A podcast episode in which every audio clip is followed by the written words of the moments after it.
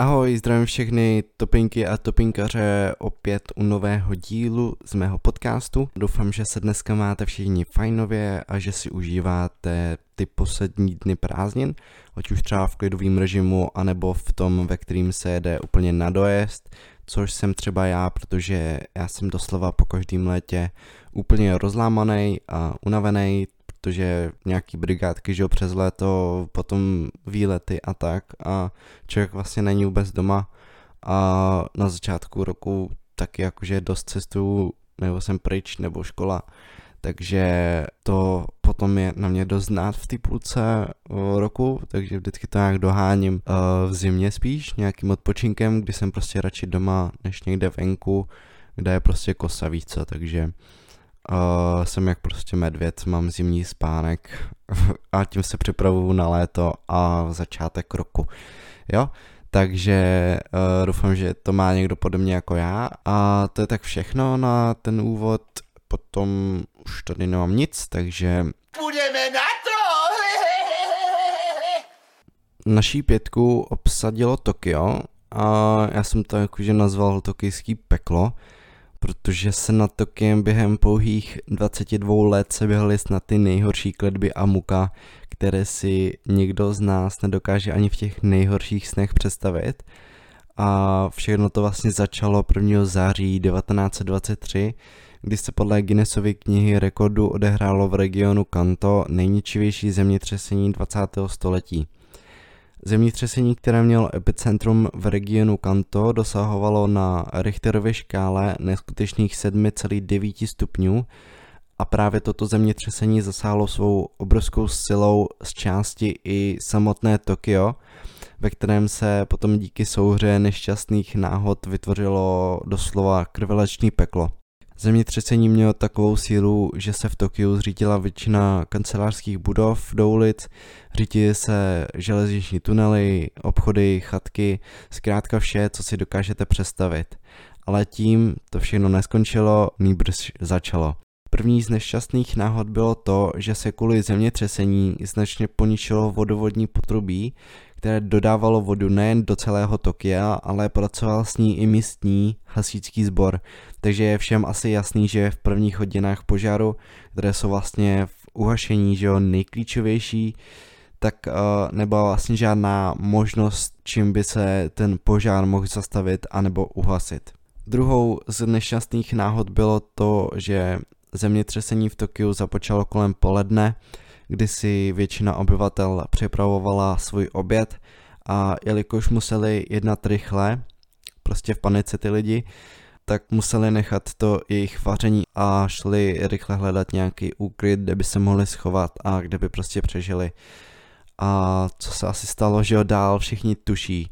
Veškeré opuštěné a zapnuté ohřívače si kvůli silnému zemětřesení logicky převrhly, nebo aspoň většina z nich, a zapálili potom domy a následně se rozhořelo do celých vesnic a v Tokiu potom začal úplný Mordor.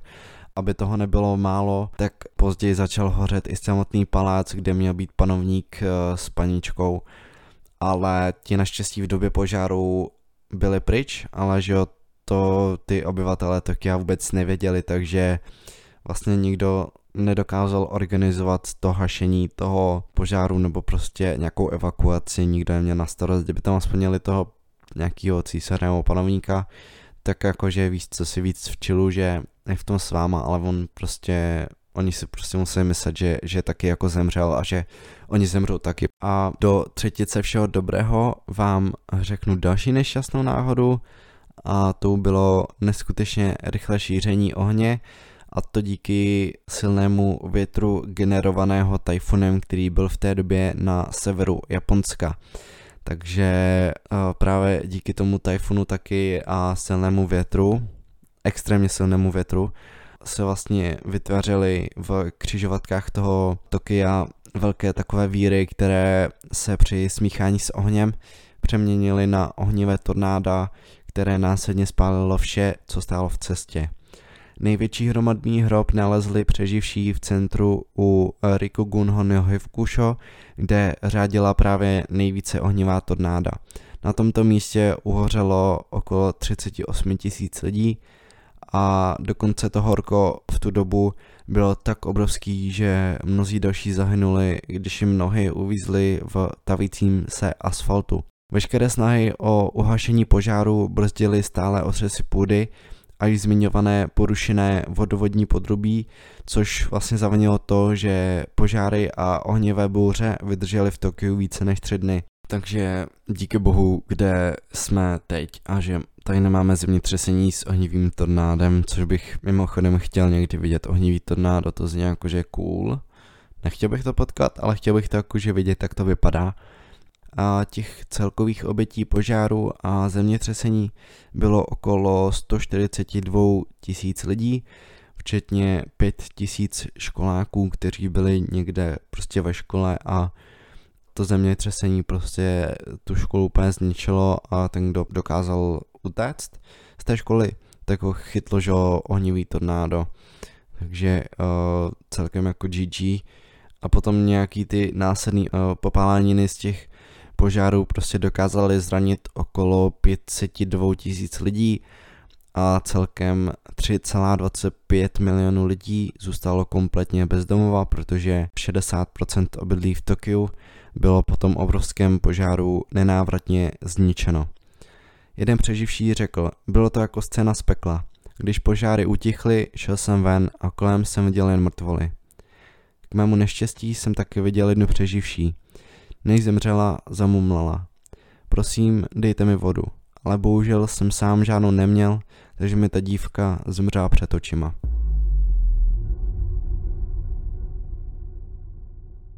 A jak jsem říkal na začátku, že na Tokio se sesunulo snad to nejhorší, co mohlo, tak o 20 let později, počátkem března 45, se uprostřed noci nad Tokiem objevil jeden neozbrojený bombardér B-29, který započal operaci Meeting House, která je považovaná za nejničivější nálet v lidské historii a při tomto bombardování americkou armádou bylo zabito přes 138 tisíc lidí a dalších milion zůstalo opět bezdomova. Mimochodem od roku 1960 se datum 1. září 1923 v Japonsku připomíná jako Den prevence katastrof, kdy školy a další organizace pořádají cvičení o připravenosti na katastrofy.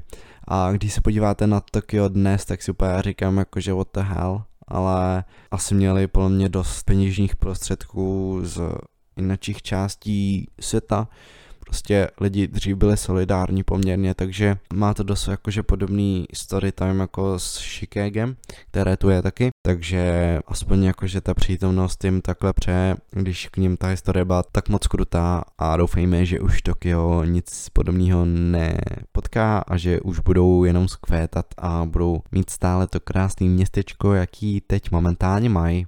A my se vrhneme do hodně, hodně, hodně hluboké historie a to sice do roku 1666, kdy započal velký požár Londýna.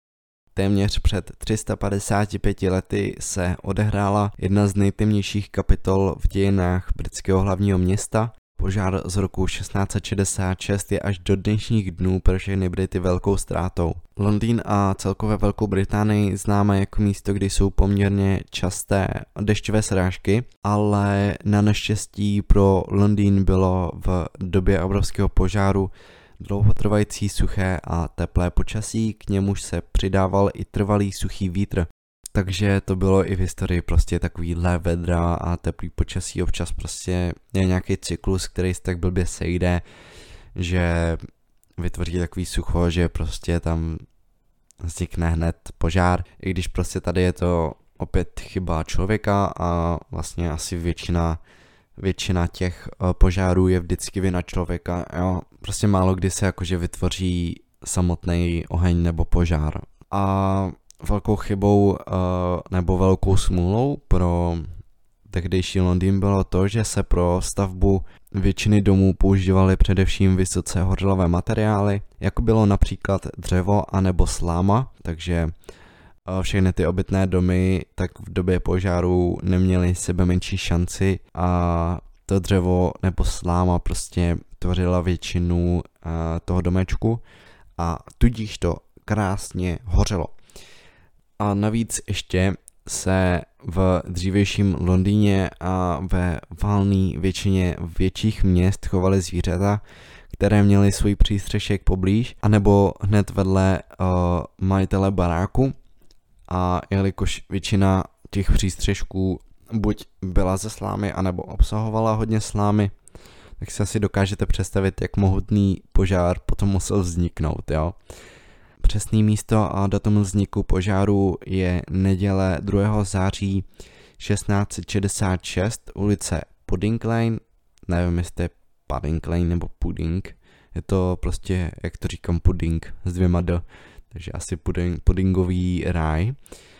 A nicméně v tu neděli 2. září dům pana Tomase Farinora, což byl místní pekař, který každý den pekl křepavé rohlíčky pro pana krále Karla II., se stal počátečním strůjcem největší zkázy Londýna, kterou kdy ve své historii zažil.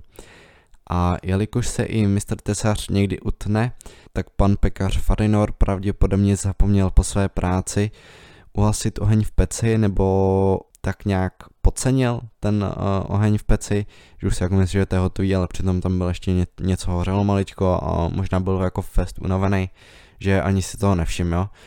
A prostě když šel potom na kutě, krátce po půlnoci jiskry z těch doutnajících ulíků zapálili palivové dříví u pece a neštěstí bylo na světě, potom už se to šířilo prostě a byla to řetězová reakce. Pan pekař i se svou rodinou naštěstí stihli rychle uniknout z hořícího domu oknem, které bylo v nějakém poschodí a celý požár vlastně tak, že ho přežili, jelikož o tom požáru viděli jako první, ale bohužel jeho hospodyni a mnoho dalším obyvatelům Londýna se unik nezdařil a jejich život rychle vyhasl. Zpočátku nikdo nepovažoval oheň v Pudding Lane za velký problém a asi zřejmě očekávali, že ho někdo rychle uhasí, jenže plameny, které posiloval silný východní vítr a které ještě podporovalo to sucho, tak začaly nekontrolovatelně postupovat a to, co vzniklo jako nevinný požár, málo známé pekárny, dnes zná svět jako velký požár Londýna. Londýnské ulice se během pár hodin proměnily v totální peklo. Lidé ze svých domovů prchali na poslední chvíli, jelikož situaci každý z vyšších vrstev podcenil a nikdo tedy ani nespustil nějaké výstražné zvony nebo zvonění a nebo něco prostě čím by spící obyvatelé upozornil na veliký požár, takže prostě zbudili většinou křik a nebo přílišné teplo, které se k ním blížilo. Všude byl kouř a plameny byly tak moc velké a rozsáhlé, že i v noci bylo v Londýně světlo, jako kdyby byl den. I přes veškerou práci vojáků a hasičů a armády se oheň nepodařil za celé čtyři dny ani na chvilku skrotit. Situace byla tak vážná, že musel dokonce pomáhat i sám král. Když se král dozvěděl, že mu hoří už celá polovina Londýna, tak musel vzít nohy na ramena a šel pomáhat hasičům nést kýble provodu a začal potom taky organizovat escape prostě těch ohrožených lidí. Oheň byl tak vzdorný, že se dostala do ohrožení dokonce i pevnost Tower of London. Chyběl opravdu maličký kousek od toho, aby tahle prostě vyhlasná památka Londýna byla navždy pryč. Pro všechny hasiče, armádu i krále vypadala situace zcela bezvýchodně a pomalu se směřovali s tím, že celý Londýn padne a prostě neměli dřív šanci jakože s kýblema vody nějak to uhasit. A muselo to být šílený asi pohled, jako když se vám před očima rozpadá největší město, obchodní centrum prostě všeho, tak je to jakože crazy no, ale potom měl Londýn obrovský, ale že obrovský štěstí a vlastně v tom nejhorším se objevilo světlo na konci tunelu, když velení námořnictva po tajné dohodě vymyslelo to, že by mohlo pomoct, když vyhodí do vzduchu všechny domy a obydlí, ke kterým se oheň dál blíží. E, to se zprvu na ně každý koukal jako na blázny a ani sám král tomu nechtěl věřit, ale když potom vysvětlili princip, tak uh, všichni řekli, že s tím souhlasí a vlastně ono už jim jakože ani nic jiného nezbývalo. Prostě buď by mohl dohořet celý Londýn a museli by čekat na nějaký větší déšť, a nebo prostě vyjde tohleto, což taky vyšlo a vedení vlastně toho námořnictva doufalo v to, že zničením těchto domů se zastaví to nejhorší, což bylo vlastně šíření ohně, který poté nemá kam přeskočit a nebude mít co dalšího ničit. Vojáci tedy o pár hodin později na rozkaz krále odstartovali sérii explozí, což ještě další většinu obyvatel Londýna totálně zlomilo a jelikož vůbec netušili, co se děje, komunikace v tu dobu byla nulová a chaos obrovský, tak to pro ně musel být prostě neuvěřitelný šok, protože prostě v půlce spánku vás zbudí obrovský oheň, zničí vám to prostě všechno a potom z dálky sledujete nějaký bombardování a mohli si třeba myslet, že na Londýn prostě někdo zautočil nebo tak a že už prostě nikdy se nebudou moc vrátit do svých prostě domovů a tak no. A ten plán s tím bombardováním díky bohu zafungoval a až 6. září, čtvrtý den po vypuknutí požáru, si konečně oheň povedlo dostat pod kontrolu. Nepomohl tomu jen samotný výbuch, ale i to, že silný vítr konečně ustal a tak požár nemělo v šíření co podporovat. Ve zničeném Londýně sice ještě zůstalo hořet potom pár oddělených menších požárků, ale velký požár Londýna byl však už navždy u svého konce a ty jednotlivé uh, ložiska těch malých požárů se povedlo uhasit a tento požár měl celkem na svědomí 13 200 domů, 87 chrámů, 6 kaplí a 44 cechovních sídel. Dále Královskou burzu, Custom House, původní katedrálu svatého Pavla, Guildehall, Bradwell Police, městském vězení, Session House, čtyři mosty přes řeky Temži a Flat, tři městské brány a domovy 100 tisíc lidí, což byla jedna šestina obyvatel tehdejšího Londýna. Zničily byly nejen domy, ale i jejich vnitřní vybavení, včetně uměleckých děl, obrazů a knih. A tehdejší hodnota zničeného majetku byla převedena asi na 10 milionů liber. v dnešním, nebo v dnešních čístech to je asi, si myslím, že asi ani nevypo, nevypi, nevypočitatelný, protože ty památky všechny, co jako zhořely a 87 chrámů, kámo, 6 kaplí, ten neuvěřitelný počet a to už prostě nejde vyčíslit a nevím, třeba prostě dřív byl nějaký nadějný spisovatel, třeba víc co v Londýně, měl prostě doma takovou spisovatelskou komůrku, kde měl nějaký díla a třeba plánoval za rok to vydat a jemu to zhořelo prostě před očima a nebo při nejhorším třeba zemřel jako. jo, takže třeba více, ně, něco jako byl prostě Shakespeare, tak třeba někdo takový byl v tom Londýně dřív a neměl šanci a ty díle prostě byly všechny zničeny, bylo zničeno všechno z historie, co někdo si prostě dával po generace a tak no, takže bohužel to už se nikdy nedozvíme, co tam dříve všechno bylo a co mohlo vlastně zůstat, ale samozřejmě, že požár není jenom jedno velký zlo a budíš k ničemu, ten požár taky totiž pomohl zastavit nekontrolovatelné šíření morové nákazy, se kterým se Británie potýkala.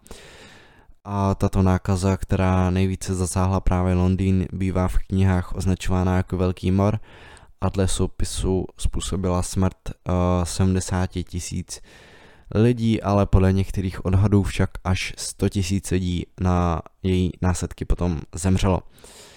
Potom taky pomohla vymítit nějaký uh, přemnožení uh, potkanů a krys v tom Londýně, kde prostě bylo hodně odpadků a jídel vyhozených a oni se tam prostě tím mládovali ty krysy a tak, takže se jim tam dařilo, takže ten požár jakože nebyl úplně tak negativní, ale stejně uh, škody byly obrovský nevyčíslitelný a bohužel už se asi nikdy nevrátí ta část Londýna, která zhořela úplně, nebo ty památky a opět jakože to, co se vybudovalo opět z toho Londýna, tak je úplně neuvěřitelný. Zase nechápu, jo? A jakože mě by fakt reálně zajímalo, jestli by vlastně, když by zhořelo Česko, tak jestli bychom tady taky měli nějaký prostě ty velký uh, mrakodrapy a mě bychom úplně uh, prostě centrum jako má Tokio nebo něco takového, víc, že by nám prostě všichni pomohli a my se vrhneme na naší trojku a to je The Great Chicago Fire.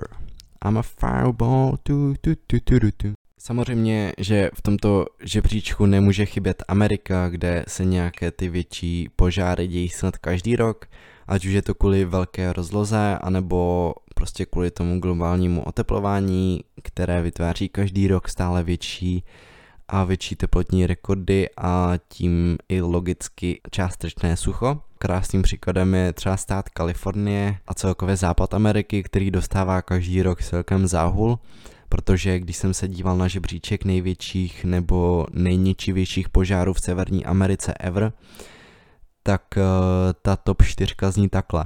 Na druhém místě August Complex Fire, Kalifornie 2020, kde bylo zničeno 420 tisíc hektarů půdy a škoda byla 320 milionů dolarů.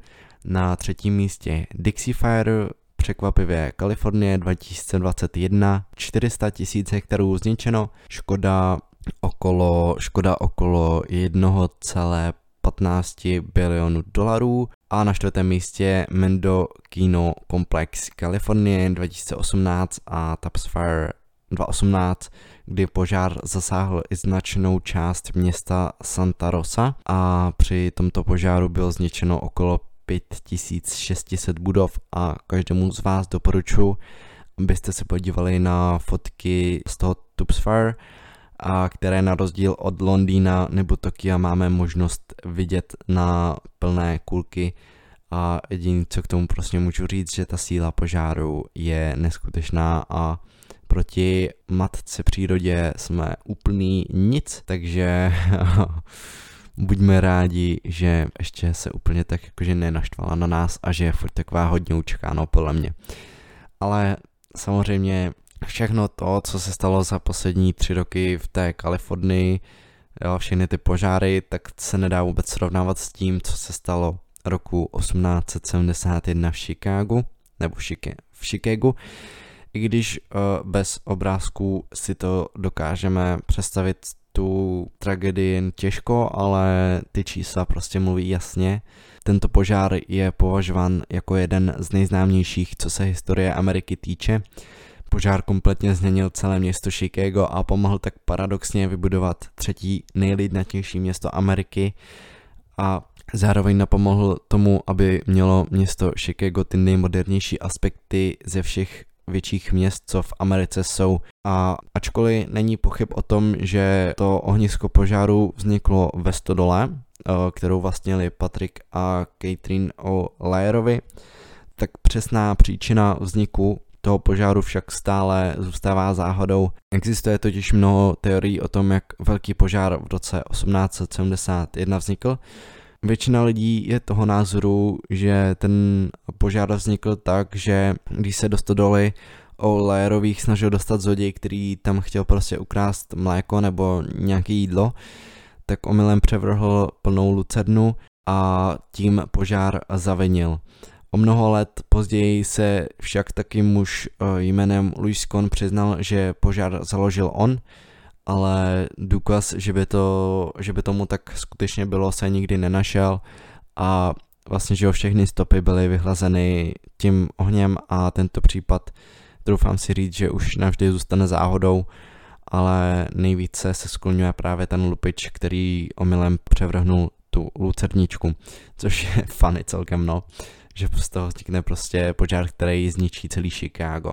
Nebo Chicago, nevím, jak se to vyslovuje. Doufám, že to říkám dobře, jinak budu mít trapas jak blázen.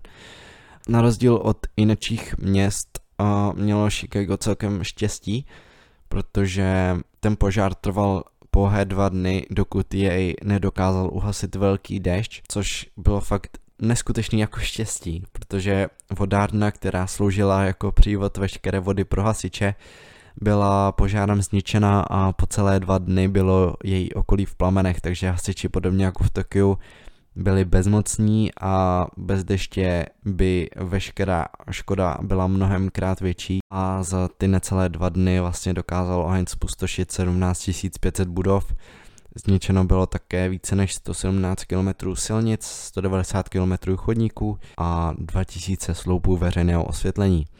Škoda po požáru byla vyčíslena na hodnotu 5,4 bilionů amerických dolarů, převedeno na dnešní ceny. Takže opravdu ta Kalifornie, co jsem říkal na začátku, se s tím jakože nemůže vůbec srovnávat a v roce 1825, krátce po požáru, se ta škoda vlastně vyčíslila na hodnotu 222 milionů tehdejších dolarů, což dříve představovalo asi třetinu hodnoty města Chicago, což je prostě skoro celé město. Takže to obrovské město, které dnes známe, bylo na pár roků úplně pustá země s ohřelými baráky a je to až neuvěřitelný. 90 tisíc lidí zůstalo v důsledku požáru bezdomova. Co se týče mrtvolek, tak ačkoliv bylo nalezeno pouze 120 těl, tak se předpokládá, že při požáru zahynulo mnohem více lidí. Okresní koroner obvodu Chicago konstatoval, že přesné sčítání je nemožné, protože některé oběti se mohly utopit. Je nemožné, protože uh, prostě většina obětí byla spálena na prach a tudíž po nich uh, nezůstaly žádné ostatky. Takže těch 120 těl je opravdu hodně málo, jo, takže uh, ne, že by to bylo tak málo ničivý, ale prostě ty lidi byli spálený na Maděru. A přestože požár zničil ohromné množství rodinných baráků a statků, tak většina budov průmyslového odvětví, která měla velký podíl na financích a nějakého blahobytu Chicago, zůstala stabilní a v poměrně dobrém stavu a i přes ty obrovské škody, které požár v celém městě způsobil, dokázala zaměstnávat tisíce lidí. Dokonce ani většina železničních tratí nebyla poškozena a díky tomu mohly do města proudit zásilky vlastně s pomocí, nebo s pomocí, prostě jakože zásilky z celého světa, kde vlastně různý země posílali pomoc tomu uh, Chicagu. Ve dnech a týdnech následujících po požáru proudily různé peněžní dary, stejně jako dary potravin, oblečení a další různého zboží. Uh, New York poskytl 450 tisíc dolarů společně s oblečením a zásobami potom taky uh, Sentuj uh, 300 tisíc dolarů a londýnská obecní rada taky poskytla tisíc guineí a 7 tisíc liber ze soukromých darů plus nějaký knižní dary, které se staly součástí první bezplatné veřejné knihovny v Chicagu, která tam stojí dodnes. Takže Lond- Londýn jako big up, ty který prostě zhořel ty vole a oni už posílají dary, takže se asi stihli obnovit dobře a je to hezký od nich a samozřejmě těch měst a zemí jakože bylo mnohem víc, ale tohle, byly, tohle byl jen takový prostě souhrn těch největších, abyste věděli, že i dříve prostě dokázali být lidi solidární a že si prostě pomáhali. Velkou zásluhu vlastně v obnově má taky William Bros, což byl nadšený propagátor města Chicago a který vlastně hlásal v novinových rozhovorech, aby všichni přijeli že mladí muži pospěšte si tam, starší muži pošlete své syny, ženy pošlete své muže, už prostě nikdy nebudete mít větší možnost si vydělat takové peníze. A jelikož vlastně ty dary z těch zemí a vlastně z Ameriky byly tak obrovský, tak nebyl problém ty lidi do Chicago natáhnout. A hodně rychle tak vzniklo z Brusu nové město a Bros vlastně také předpověděl, že Chicago bude obnoveno do pěti let a na přelomu století dosáhne počtu jednoho milionu obyvatel, takže to se mu tak nějak uh, vyplnilo ta, ta předtucha nebo to, to, to rčení a vlastně kvůli velkému zájmu se mnohdy taky uh, začalo stavět ještě dřív, než architekti a inženýři dokončili samotný uh, projekt, podle něhož se měl stavit, že jo? Takže prostě ta výpomoc a výstavba byla opravdu rychlá a ta prázdná plocha po požáru umožnila stát se dynamickým městem s inovativní architekturou, která byla posetá s brusunovými budovami zvanými mrakodrapy. Všechny základy budov a infrastruktury byly na mnohem větší úrovni než jiné města a díky tomu se tak obnova moc a moc vydařila a ten oheň vlastně poměrně dost pomohl a díky tomu vzniklo nový město, úplně nejmodernější asi ze všech a myslím, že tomu je taky doteď, že od toho roku už asi takový velký požár v Americe nebyl v nějakém větším městě. Po požáru byly také přijaty zákony, které vyžadovaly, aby nové budovy byly stavěny z ohnivzdorných materiálů, jako jsou cehly, kámen, mramor, a nebo vápenec, ale mnozí chudší obyvatelé Chicago že si po tom požáru nemohli dovolit koupit takhle požárně odolné materiály, takže tento zákon byl častokrát ignorován a vlastně jakože byl úplně zbytečný. No. Takže uh, to bylo velké běsnění v Chicagu. A my jdeme asi na nejslavnější za mě požár, který se kdy v obydlené části stal. A je to zároveň i ten nejdelší a je to požár Říma. Tato událost i dodnes téměř po dvou tisíciletích vyvolává neustále dohady mezi historiky a stále se vedou diskuze na téma, kdo požár vlastně založil a co všechno tenhle ten požár způsobil v té největší a nejrozmanitější říši své doby.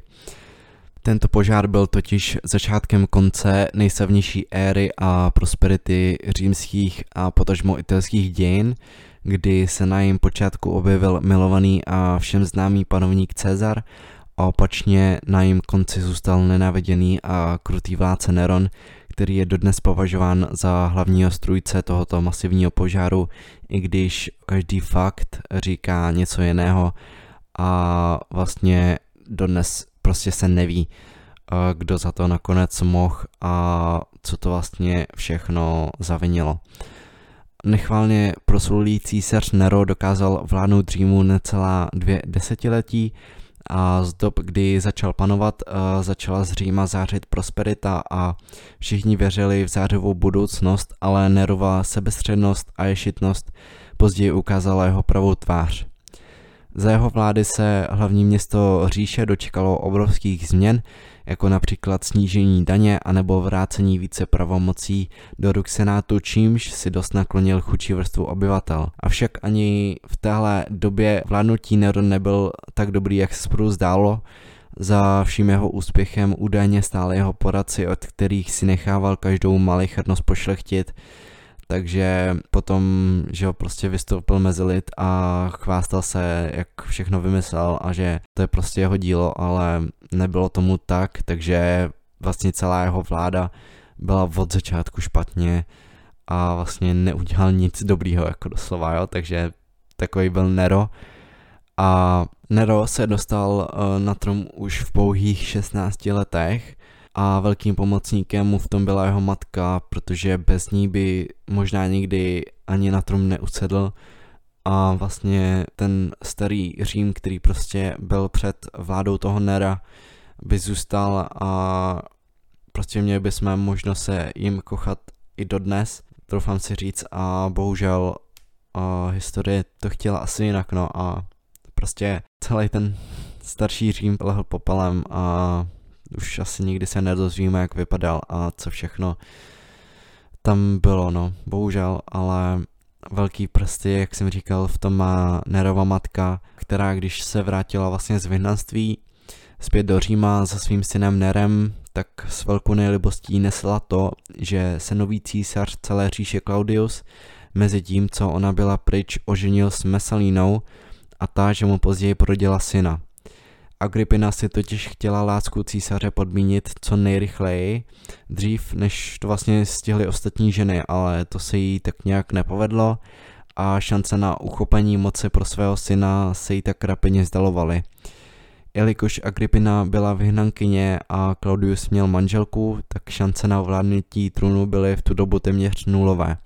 Musela tak teda rozpoutat dobře promyšlenou a zákeřnou kampaň, která měla přivodit Messalíně pád. Jelikož byla Agrippina vdova, tak si našla a následně se provdala za bohatého a váženého občana Gaia Pasina Crispuse a Agrippina tím vlastně mohla získat uh, znovu takovou pověst významné dámy a tudíž se mohla vlastně vpletat do vysoké římské společnosti, čímž logicky byla blíž a blíž k císařovi Claudiusovi. Agrippina vytrvala intrikovala a vlastně navazovala postupně nová spojenectví s Klaudiovými nejdůvěrnějšími přáteli a dvořany a dokonce se stala i milenkou strážce císařské pokladny Marka Palase, který potom hrál v tom její plánu asi jednu z nejdůležitějších rolí.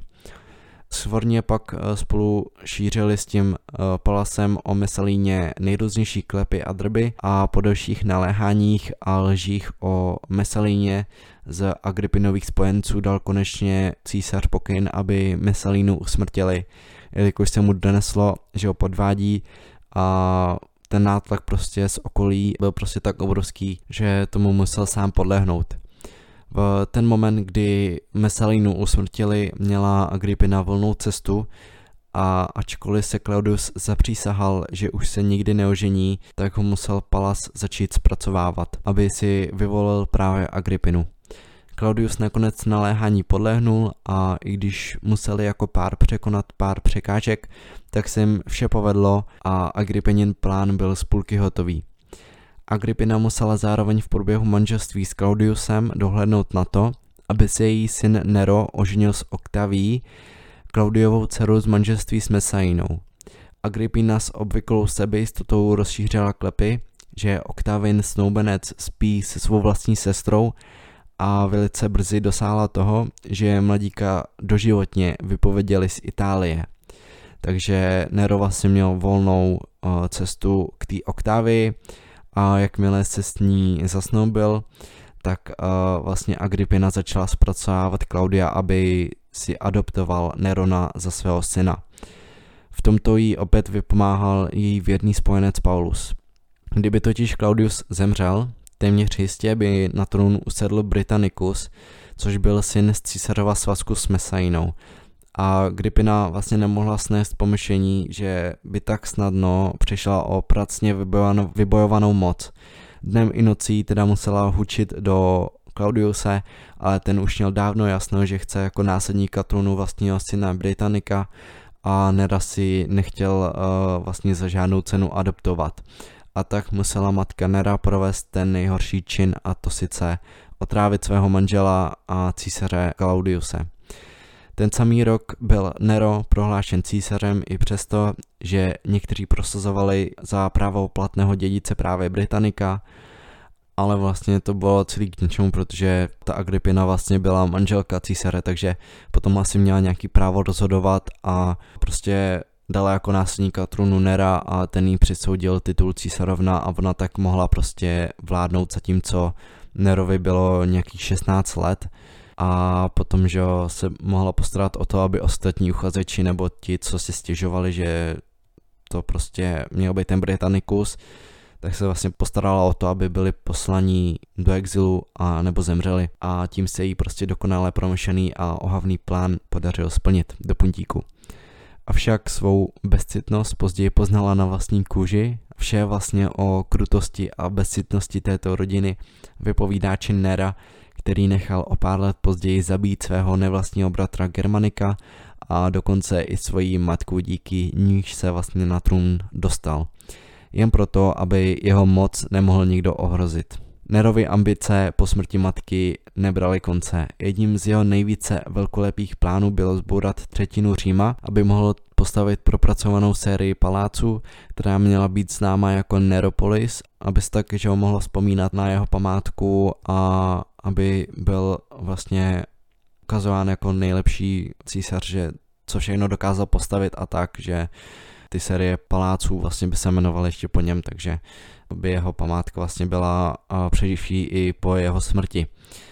Ale Senát však proti tomuto návrhu horlivě protestoval a tady vlastně přichází ta záhada, kde vlastně historici se jako perou, protože co přesně se stalo potom uh, vyslovení Senátu zůstalo po téměř dvou tisících let záhodou a to byl právě osudný velký požár Říma. V noci 19. července roku 64 našeho letopočtu vypukl požár v obchodní části Říma a díky suchému a větrnému počasí se mezi dřevěnými staveními začal rychle šířit. Ve dvoumilionovém městě však nebyl takový požár ničím neobvyklým. Avšak jak víme, tak tento požár nezůstal jen malým, ale stal se tím nejslavnějším a nejničivějším v historii Říma. Požár je přisuzován Nerovi právě kvůli tomu, že sám Nero něco musel vidět, jelikož se v době požáru nacházel na míle daleko vzdáleném a chladnějším pobřežním letovisku Antium. Avšak na jeho ochranu se zase musí říct, že v průběhu požáru potom jel zpátky do Říma a organizoval hašení plamenů a následně pomáhal lidem, kteří přišli vlastně o soustřechu nad hlavou. Oheň se vlastně kvůli tomu silnému větru začal šířit nekontrolovatelně. Veškeré pokusy o hašení jsou marné, protože s tak mohutným žárem si tehdejší technika nedokázala prostě poradit a Řím byl tak vydán na pospas ničivému ohni po neuvěřitelných 6 dnů a 7 nocí. Když se podařilo největší ohnisko porazit, tak trvalo další tři dny, než se oheň konečně a definitivně vzdal své vlády nad městem. Celkem bylo zničeno 10 ze 14 římských čtvrtí. Troskách zůstal například 800 let starý chrám Jupitera Statora anebo Antrium Vestae a mnoho dalších historických monumentů tehdejšího Říma. A kdo teda za to všechno vlastně může? Historie této katastrofy obvinuje právě Nerona a naznačuje, že požár založil on, aby mohl obejít senát a představit Řím podle svých představ. Většina informací, které vedou k obvinění Nera, pochází od aristokrata a historika Takita.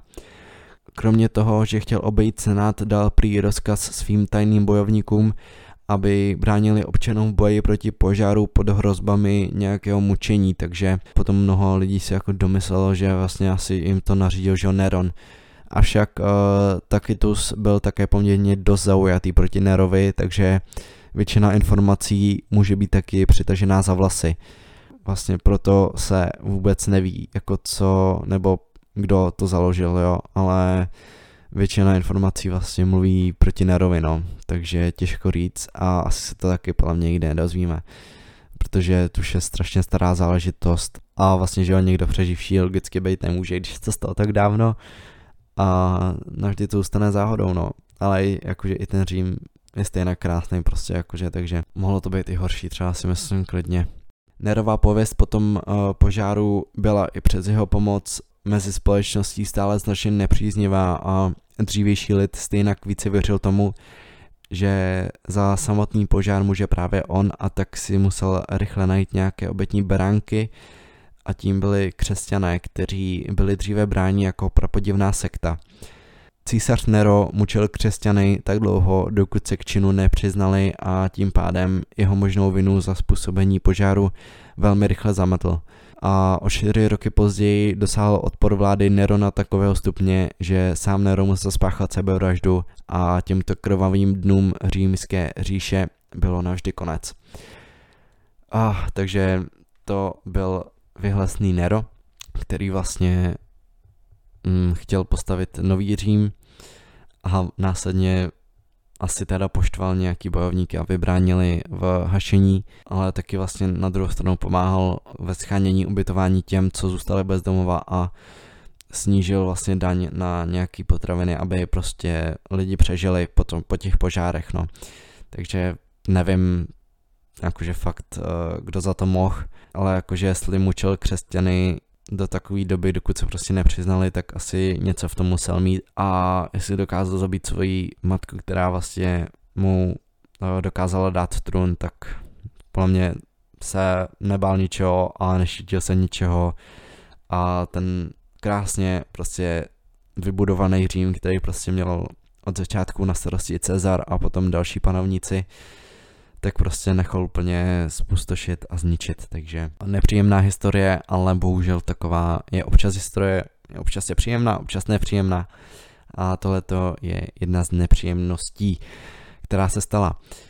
Nicméně, my se vrhneme na jedničku a jinak já chci říct, že čeština je tak strašný jazyk, protože ty vole, tady je tolik těch hře, nebo aspoň v, teďka v tom Římu, já jsem řekl tolik hře, že už mě nomás to bolí jazyk, ty vole, a to je tak strašně těžký na správný vyslovení, že prostě nechápu, kámo, nechtěl bych se v životě učit češtinu, všude prostě ř, ř, ř, ř, ř.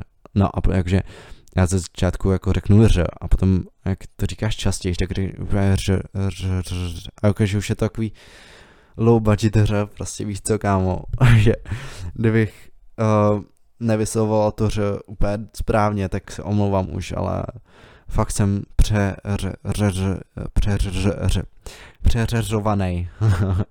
jo, fakt jsem řekl těch hře strašně moc, takže se na mě nezlobte a jdeme teda na jedničku. A konečně se dočkáme taky té Austrálie a dáme si vlastně tady takový průřez těch největších a nejničivějších požárů, které se kdy staly a to sice v neobydlených částech naší planety, které jsou zároveň ty nejvíce ranitelné a to jsou naše lesy a naše příroda. I když častokrát přetrvává názor, že po požáru vlastně eh, se les relativně rychle zregeneruje a obnoví se ještě v lepší formě, tak eh, tento názor je častokrát mylný.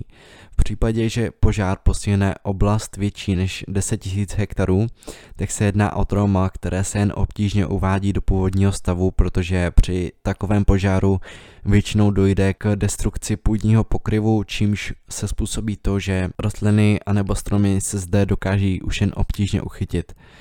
Navíc tyto oblasti zasažené požáry se stávají více náchylnými pro další požáry, takže ne, požár není dobrý pro přírodu ani v tom nejmenší a většinou, když se takový požár stane, tak častokrát uh, bez problémů překoná hranici 10 000 hektarů a to je prostě extrémně ničivý a to jsou vlastně jenom důsledky, co se nějaký půdy týče. Samozřejmě, že lesní požáry také uvolňují mnoho škodlivých látek, jako jsou třeba například polycyklické aromatické uhlovodíky, které představují zapříčinění rakoviny a mají za následek celé spektrum mutací živých organismů. Tyto látky rovněž vyvolávají u člověka zvýšení hladiny cholesterolu v krvi anebo zvyšují potlačování imunitního systému.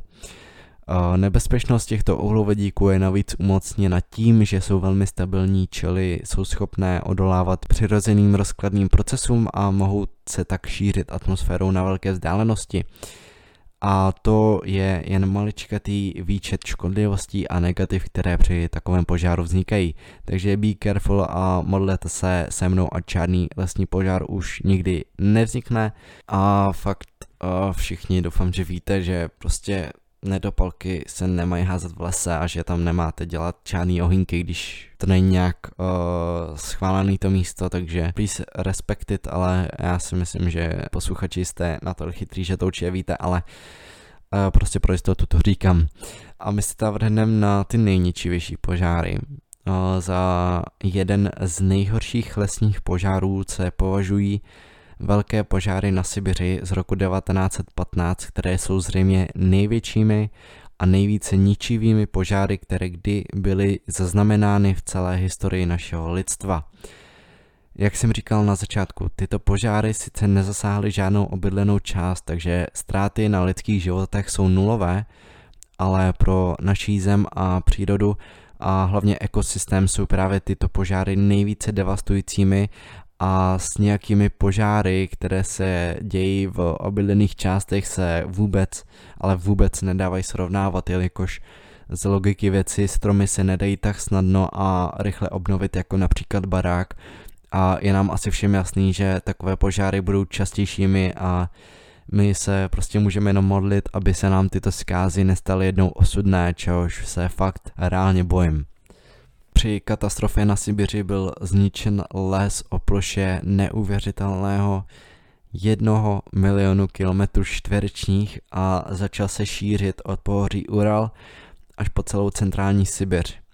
Další ohnisko požáru, které vzniklo v okolí řeky Angary, zničilo území o rozloze 250 tisíc km čtverečních, což je mimochodem rozloha celé Velké Británie. Bohužel v roce 1915 měly hasičské sbory sebe menší šanci něco takového uhasit a museli nechat samotnou přírodu, aby se s tím nějak vypořádala. Tyto gigantické požáry na Sibiři byly způsobeny hlavně následkem velkého období sucha, které bylo jedno z nejhorších v dějinách Sibiře.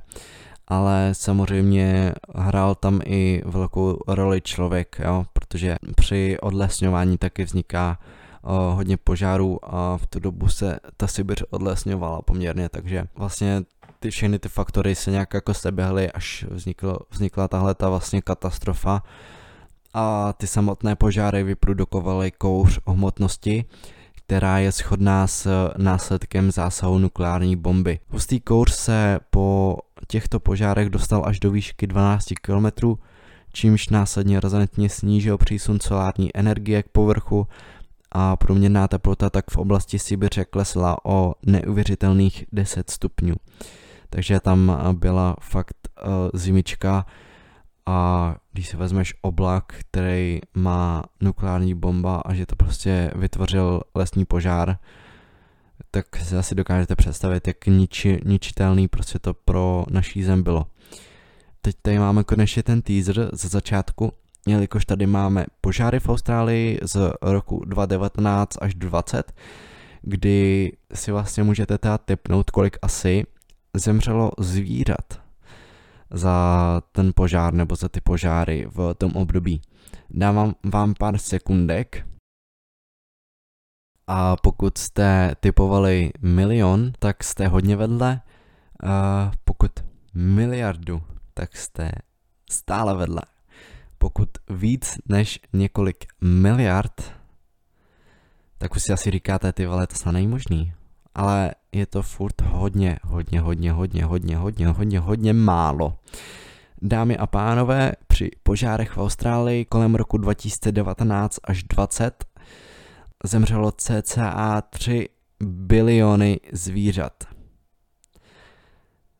Neuvěřitelných 3 bilionů zvířat zemřelo při těchto požárech. Neuvěřitelný, co? To, když jsem viděl to číslo, tak fakt jsem nevěřil svým vlastním očím a z toho a bylo zabito 60 tisíc koal. Jsou takový ty maličký zvířátka, chlupatý, rostomilý. A to je prostě oheň a požáry. Takže z nějakého rodosu se prostě neposerte a spíš z tohoto bych se posral si. prostě nejsou to lidi, ale zvířata prostě jsou taky hodně důležitý pro nás a jak jsem to říkal, u těch nejedovatějších zvířat, takže tuplem prostě hmyz a tak. Takže úplně neskutečná rána pro tu Austrálii a pro celou zemi. Plus bylo zničeno neuvěřitelné množství lesů a, a tak dále, jo. Takže rest in peace, no. Fakt jsem z toho byl mimo ještě hodně dlouho a 60 tisíc koal. Nechci ani vědět třeba kolik klokanů zemřelo, nebo nějakých dalších zvířat, co tam žijou. To je prostě neuvěřitelný. A cokoliv, co teď asi řeknu, tak už pro vás nebude znít tak hrůzně oproti těm bilionům mrtvých zvířat, ale potom jsou také známy požáry v Kanadě z roku 2014, kdy bylo zničeno okolo 3 milionů hektarů lesní půdy a dokonce ten kouř, který se dokázal vyprodukovat z těchto požárů, byl zahlednutelný i z Evropy a také plíce planety neboli amazonský prales dostávají celkem přes zadek poslední dobou. V roce 2021 totiž zasáhlo amazonský prales více než 41 tisíc požárů, což je dvojnásobek oproti roku 2020. A ty škody, které vlastně byly způsobeny, jsou již nevratné a nejhorší na tom je, že v té Amazony jsou ty požáry způsobené hlavně člověkem, nikoli přírodou. Jo, takže Bůh, Bůh s námi, Bůh Amen. a uh, asi se uvidíme teda u dalšího podcastíku, tohle už teda bylo ode mě všechno a doufám, že jste si to užili a doufám, že prostě nebudete tolik zničený z nějakých rodosů a Tenerife, vole, a prostě vzpomenete si na 3 biliony mrtvých zvířat, uh, který zemřeli v Austrálii. Takže těším se a u dalšího dílu bye bye.